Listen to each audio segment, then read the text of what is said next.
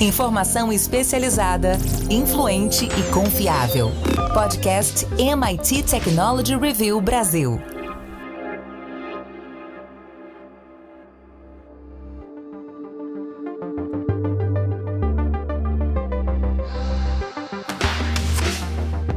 Olá, eu sou André Miceli e esse é mais um podcast da MIT Technology Review Brasil. Hoje eu, Rafael Coimbra e Carlos Aros vamos falar tudo que você precisa saber sobre a primeira reunião do Congresso americano para tratar de inteligência artificial. Vamos entender o que está acontecendo por lá e de que maneira a gente vai preparar as nossas empresas e expectativas para o que vai acontecer por aqui. Antes da gente começar, como eu faço toda semana, quero dizer que esse podcast é um oferecimento do SAIS, líder em analytics, e também te convidar para entrar para nossa comunidade lá em www.mittechreview.com.br barra assine. Rafa Coimbra, vou começar te perguntando o que está acontecendo por lá, quais são os possíveis benefícios de realizar esses fóruns fechados sobre inteligência artificial no Congresso, especialmente quando a gente está falando de moldar as regulamentações da inteligência artificial. André, o mundo inteiro está tentando buscar, primeiro, respostas para o que está acontecendo, entendimento para esses movimentos relacionados à inteligência artificial generativa e, sobretudo, legislar sobre o que está acontecendo. A gente vê movimento na Europa, vê movimento no Brasil e nos Estados Unidos. Houve ali uma sinalização por parte do presidente norte-americano, Joe Biden. Ele chegou a se encontrar com os líderes dessas grandes empresas de tecnologia. Houve ali uma promessa de que eles trabalhariam para regular ou ajudar a montar essa regulação, e agora isso chega no nível do legislativo. Então é uma iniciativa do, do Senado norte-americano de conversas, eles estão chamando isso de AI Insight Forum. São nove sessões que vão acontecer, já teve a primeira, mas a ideia é que sejam nove encontros, onde essas pessoas vão debater o que eles acham que deve ser feito. A minha impressão inicial, André, primeiro que foi, né, como você falou, é um evento, são eventos que vão ser todos eles fechados à imprensa, ao público em geral. A gente não sabe o que está acontecendo. Mas a primeira imagem que me veio foi de chamar as raposas para tomar conta do galinheiro.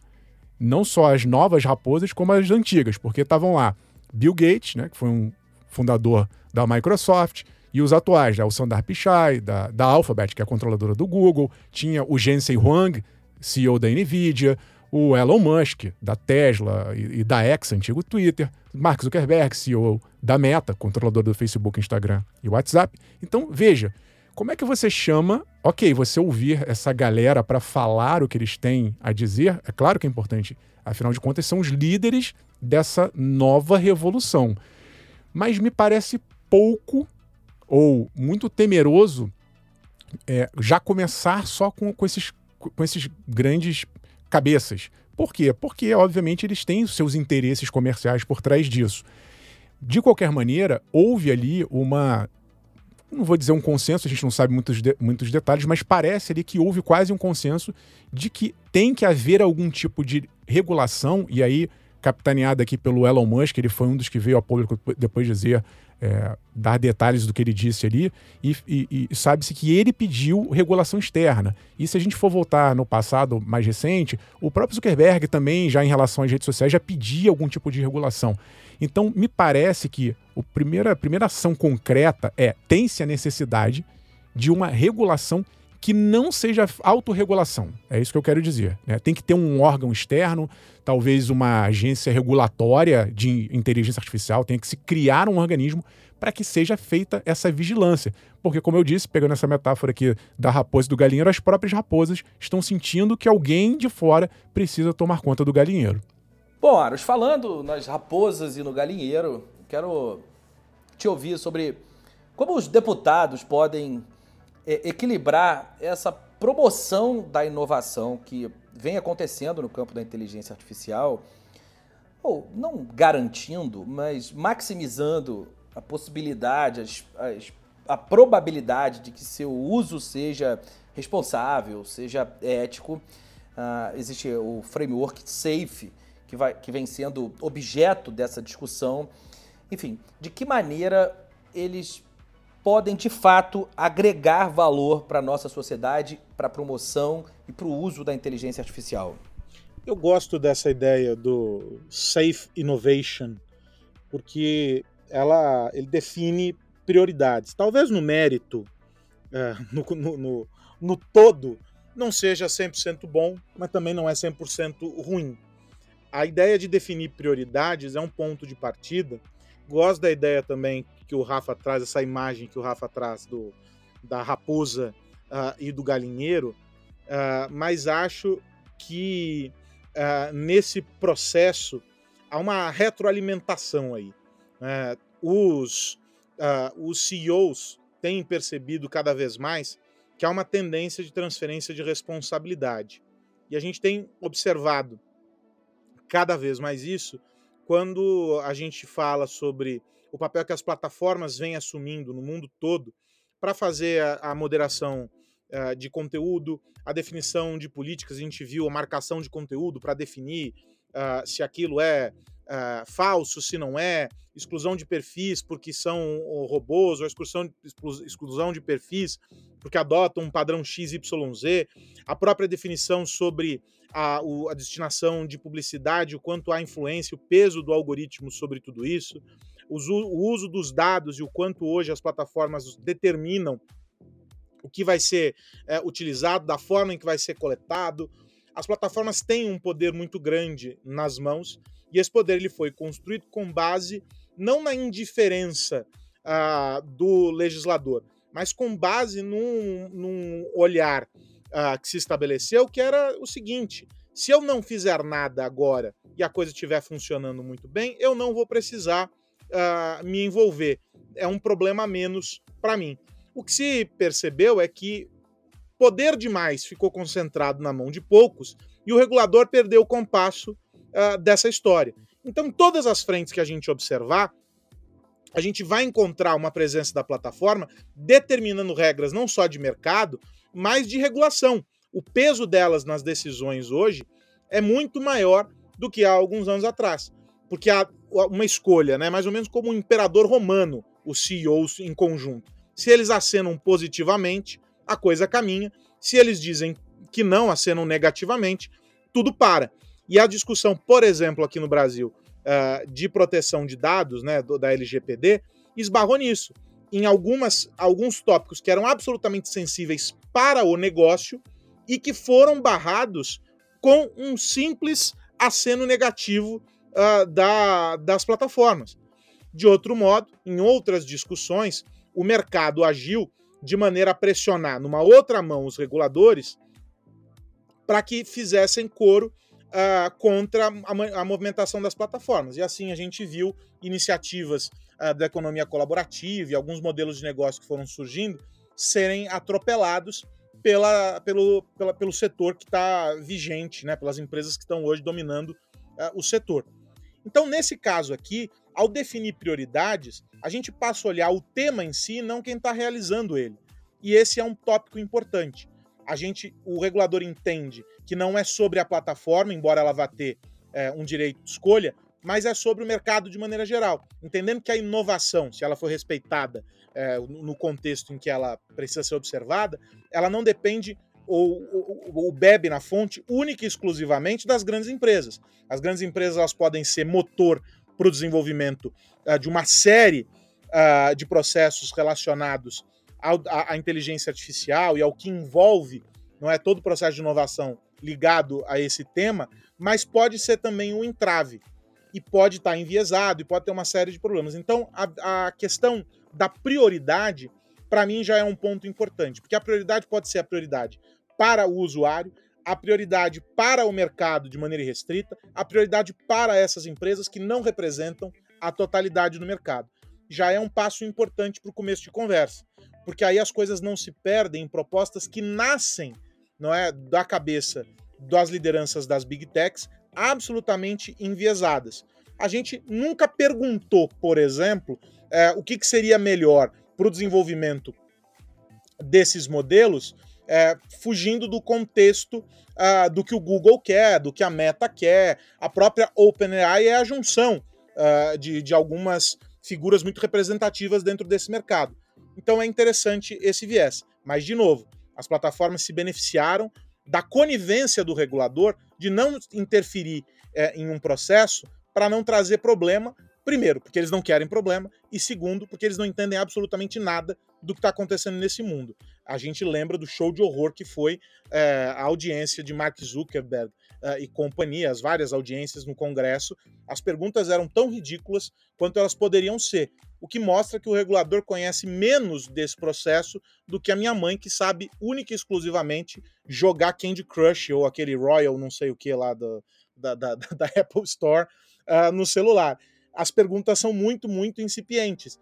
E, e aí o debate acaba ficando enfraquecido nessas audiências, nesses, nessas é, reuniões abertas e etc. Mas a priorização é um ponto de partida dos mais interessantes. Rafa, e o outro lado? Qual é o papel dos, dos líderes da indústria de tecnologia nesse contexto? De que forma eles, eles podem ajudar nesse processo de formulação de políticas sobre a inteligência artificial e também, claro, como a gente pode garantir que os interesses de todas as partes, não só uh, as próprias empresas, não só a indústria de tecnologia, mas também de nós, do, do público consumidor, de que todas essas partes sejam representadas sem frear a inovação. É, eu acho que os líderes eles estão nesse papel de primeiro explicar, como o Arius bem colocou, acho que falta o entendimento claro do que está acontecendo e como essas tecnologias funcionam e quais os potenciais para o bem e para o mal delas. E isso é importante a gente ressaltar porque o tempo urge. Né? A, gente, se é que é possível, né? a gente está aqui trabalhando em cima de um processo, como eu falei, que são nove sessões para comece a se desenhar uma regulação para que em algum momento se regule. Mas enquanto essas nove sessões acontecem, o mundo dessas empresas não parou. Elas continuam executando, melhorando, aprimorando e vendendo essas soluções. E, e esse descompasso temporal ele pode ser muito ruim, porque talvez chegue algum momento daqui a pouco que você vai legislar em cima de algo que não é mais legislável. Por que eu estou dizendo isso? A gente já comentou algumas vezes, e é importante deixar claro para quem está nos ouvindo, que hoje existe um lado em que esses modelos, eu vou chamar assim de modelos fechados, é o caso da OpenAI e do Google, que trabalham com seus modelos e embarcam essas tecnologias nas suas próprias soluções, e do outro lado você tem a Meta, que está trabalhando com um modelo de linguagem que é aberto. E isso muda muito a dinâmica do jogo. Por quê? Porque já tem aí um monte de gente usando esse tipo de tecnologia ou plugado nos grandões, como eu falei, do, do modo fechado, ou desenvolvendo as suas próprias ferramentas. É claro que hoje ainda se gasta muito dinheiro para fazer treinamento de modelos de linguagem em larga escala, sofisticados, mas a tendência natural, a gente já viu isso ao longo de outros ciclos tecnológicos, é de um barateamento. E eu estou chamando a atenção disso também porque falamos aqui dos grandões e eles têm a, su seu, a sua responsabilidade, mas quem, tá, quem vai executar na prática esse troço todo são pequenos e médios. E a gente não dá muitas vezes, e eu percebo que agora, nesse momento de nova revolução tecnológica, a gente não está chamando para conversa quem na ponta está usando a ferramenta.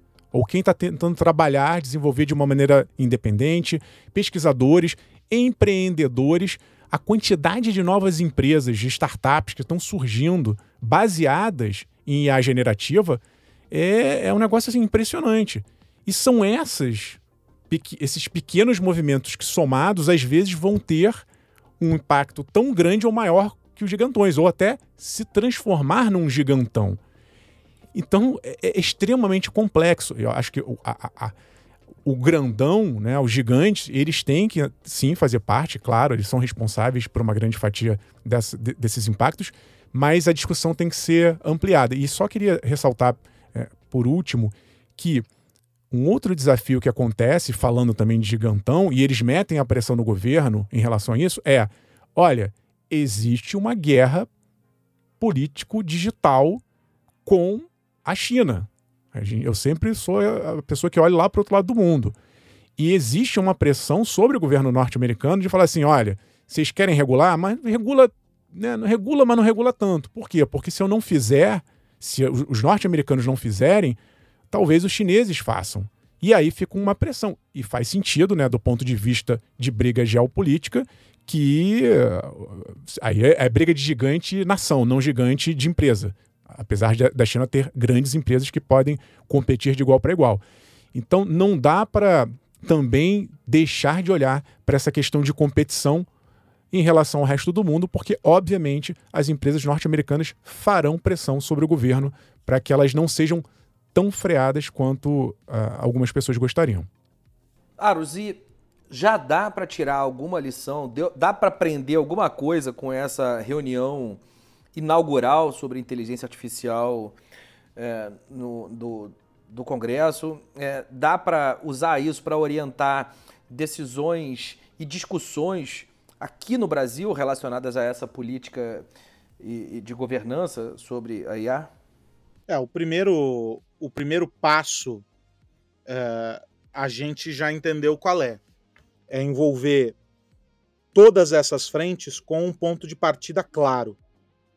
E aí é, volta ao tópico inicial da nossa conversa. O segundo é o entendimento de que há questões absolutamente urgentes que precisam ser resolvidas ontem. E eu acho que nesse aspecto há uma clareza nesse encontro uh, promovido nos Estados Unidos, que é o do que é absolutamente urgente e do que é a construção de uma, uma estrada, né? pavimentar um caminho para que se consiga alcançar uh, algumas questões mais macro e que viabilizem uh, o, o, momento uh, futuro, né? Pensar o hoje, mas garantindo que as coisas continuem numa frente uh, em que o que for decidido hoje não vai inviabilizar o futuro. E acho que o terceiro ponto, e, e óbvio, a minha sugestão é para que todos fiquem de olho no que nós vamos publicar ao longo dos próximos dias, porque o que nós vamos publicar vai ser o acompanhamento desses, uh, desses encontros e dessas discussões. O terceiro ponto é entender a reação das, das empresas. O que elas querem é ter poder e controle sobre essa decisão sem que sejam responsabilizadas sobre isso. Acho que a postura dos congressistas diante dessa, dessa escolha, dessa postura uh, uh, né, do outro lado das empresas, vai ser importante para a gente entender. Se houver força do lado de lá, Aqui no Brasil, houver força das empresas sobre o Congresso, aqui no Brasil nós também vamos encontrar esse tipo de resistência. Se o Congresso conseguir valer aquilo que é de interesse comum e não de algumas empresas, porque de fato elas são gigantescas, né? Algumas têm PIB, podendo ser representativas do PIB aí de alguns países, mas elas não representam o todo o mundo dos negócios é muito mais amplo, está muito além daquilo que essas empresas representam. Aqui no Brasil, nós vamos encontrar também respaldo para poder oferecer essa resposta, talvez não na mesma magnitude. Mas acho que temos esses três elementos aí para observar e a primeira, a primeira conversa dá, dá esse tom do que a gente deve olhar para diante. Não sem esquecer o alarmismo, né? Não sem esquecer as mensagens apocalípticas que ficam no pano de fundo de tudo isso, a gente já discutiu isso aqui também, e esse é, é isso acaba sendo um elemento de tempero, talvez não um tempero, não um tempero muito umami, ele é um pouco adstringente, mas é sem dúvida nenhuma um tempero para essas discussões todas que a gente vai acompanhar. O que mais você precisa saber? Bom, e a gente segue por aqui acompanhando, mas enquanto isso é hora de virar a chave. Eu pergunto pro Rafa, Rafa, no que você vai ficar de olho essa semana? André, tô de olho numa numa onda, uma nova onda que surgiu no TikTok e em outras redes, mas principalmente no TikTok, chamada NPC, Live NPC. É bem recente e aí traduzindo para o português é algo como personagem não jogável. São pessoas que ficam imitando jogadores. Não são nem jogadores, são personagens secundários. Eu vou, eu vou traduzir aqui como se fossem uh, figurantes de jogos. Né? Você tem quando você está num jogo qualquer, você está ali naquele papel ali em primeira pessoa e tem aqueles personagens que ficam ali aparecendo ao longo do jogo. E esses personagens, muitos deles fazem movimentos repetitivos, ficam ali fazendo coisas bobas em que você não consegue controlar no jogo. E tem humano imitando esses figurantes. Então a pessoa é difícil até descrever. Mas a pessoa fica fazendo falas repetitivas, movimentos repetitivos, como se fosse um personagem de jogo, é meio cosplay, né? É como quando você se veste de um personagem, só que nesse caso é um personagem secundário, e a pessoa fica fazendo o mesmo gesto, a mesma fala, repetidamente, infinitamente. E pasmem, as pessoas estão pagando para assistir esse tipo de conteúdo. Elas fazem ali pequenas doações, eles chamam, né? São pagamentos, às vezes de 50 centavos, um real, isso em dólar também. E as pessoas que estão fazendo esse tipo de conteúdo estão ganhando milhares de dólares ou reais aqui no Brasil fazendo esse tipo de bobeira. Se você achava que é, dancinha era uma bobagem do TikTok, agora a gente está tendo NPC que dá para caracterizar algo como eu ainda não entendi o objetivo é, de uma pessoa, quem está fazendo eu entendo que está ganhando dinheiro, mas uma pessoa que dá dinheiro para esse tipo de conteúdo, eu realmente, e eu me esforço muito, não estou querendo julgar aqui o gosto de ninguém, mas eu me esforço para entender qual seria o objetivo. Fato é que é, o TikTok eu acho que é um, uma super mídia e tem crescido, e eu tenho volta e meia falado: olha, não é só mais dancinha. Eu fico tentando defender a plataforma, mas realmente às vezes fica difícil de defender é, determinados tipos de, de conteúdo que são produzidos ali. Fato é que é uma onda, isso viralizou esses últimos dias, e eu não sei se vai se perpetuar. Eu, do meu gosto, eu espero que essa febre seja bem, bem, bem passageira.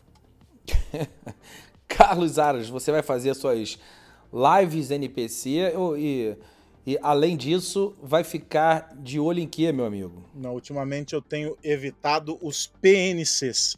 O, o, o, o André, vamos ficar de olho nessa história do iPhone que vai passar por um escrutínio aqui no, no Brasil. E parece aquela velha história de museu de grandes novidades, né? O aparelho foi lançado lá em 2020 milhões e milhões de pessoas já utilizaram. Mas agora a Anatel vai apurar o nível de radiação que é emitido por ele. E aí isso surge logo depois de uh, a França e os órgãos reguladores uh, de lá suspenderem a venda do celular porque eles ultrapassam o limite estabelecido pela regulamentação uh, e etc. Acho que a gente é, pode ficar atento a essa história, porque a gente sabe como são a, a, essas burocracias. Mas, de todo modo, a Apple já disse, é, ela respondeu ao órgão regulador lá do setor digital na França, dizendo o seguinte, né, que o iPhone, segundo eles, o, o iPhone excede em 1,74 é, watts por quilo é, é, é, essas emissões e o corpo humano, é, e esse valor seria o excedente é, ao que o, o, o, corpo humano é capaz de absorver enquanto segura o aparelho na mão. Aqui no Brasil, é, segundo a Apple, tudo está dentro dos conformes, mas a Anatel disse que vai observar e vai avaliar. Lá na França, o que eles pediram foi a atualização do software. Agora, o mais louco de tudo é que estamos olhando o iPhone 12 quando o, acabou de ser lançada a nova geração uh, do, do aparelho. Estamos nesta semana atualizando o iOS para a versão 17 é, e estamos olhando para diante. Aqui no Brasil, a gente vai seguir a França e observar é, o que o órgão regulador por lá é, determinou para saber se nós vamos seguir proibir a venda do aparelho. Pela regra da obsolescência programada cada vez mais acelerada, acho que o iPhone 12 é um soldado já fora uh, do combate. De todo modo, vale a precaução, André Miceli. Bom, é isso. Vamos ficar aqui precavidos e sem dancinha. E enquanto isso, quero lembrar que esse podcast é um oferecimento do SAIS, o SAIS que está sempre com a gente desde a nossa chegada no Brasil. Rafa Coimbra, até semana que vem. Um abraço, André Aros, e a todo mundo que nos ouve. Se você nos acompanha e quer um dia bater um papo com a gente presencialmente, sem ser online, tá chegando o Rio Innovation Week. A gente vai anunciar lá os vencedores do nosso prêmio Innovators Under 35 Brasil e estaremos lá presencialmente no evento daqui a duas semanas. Nos encontramos lá. Tomara que você possa aparecer aqui para bater um papo com a gente no Rio de Janeiro. Carlos Aros, até a semana que vem. Até a semana que vem, André, Rafa e todo mundo que nos acompanha, com a forte recomendação de que fiquem ligados em mittechreview.com.br, porque a gente vai acompanhar de perto essa discussão nos Estados Unidos envolvendo a regulamentação de IA. Um grande abraço. É isso, semana que vem tem mais podcast da MIT Technology Review Brasil para a gente falar sobre tecnologia, negócios e sociedade. A gente se encontra por aqui. Um grande abraço para você que nos ouve. Tchau, tchau. Você ouviu o podcast MIT Technology Review Brasil, apresentado por Tech Institute.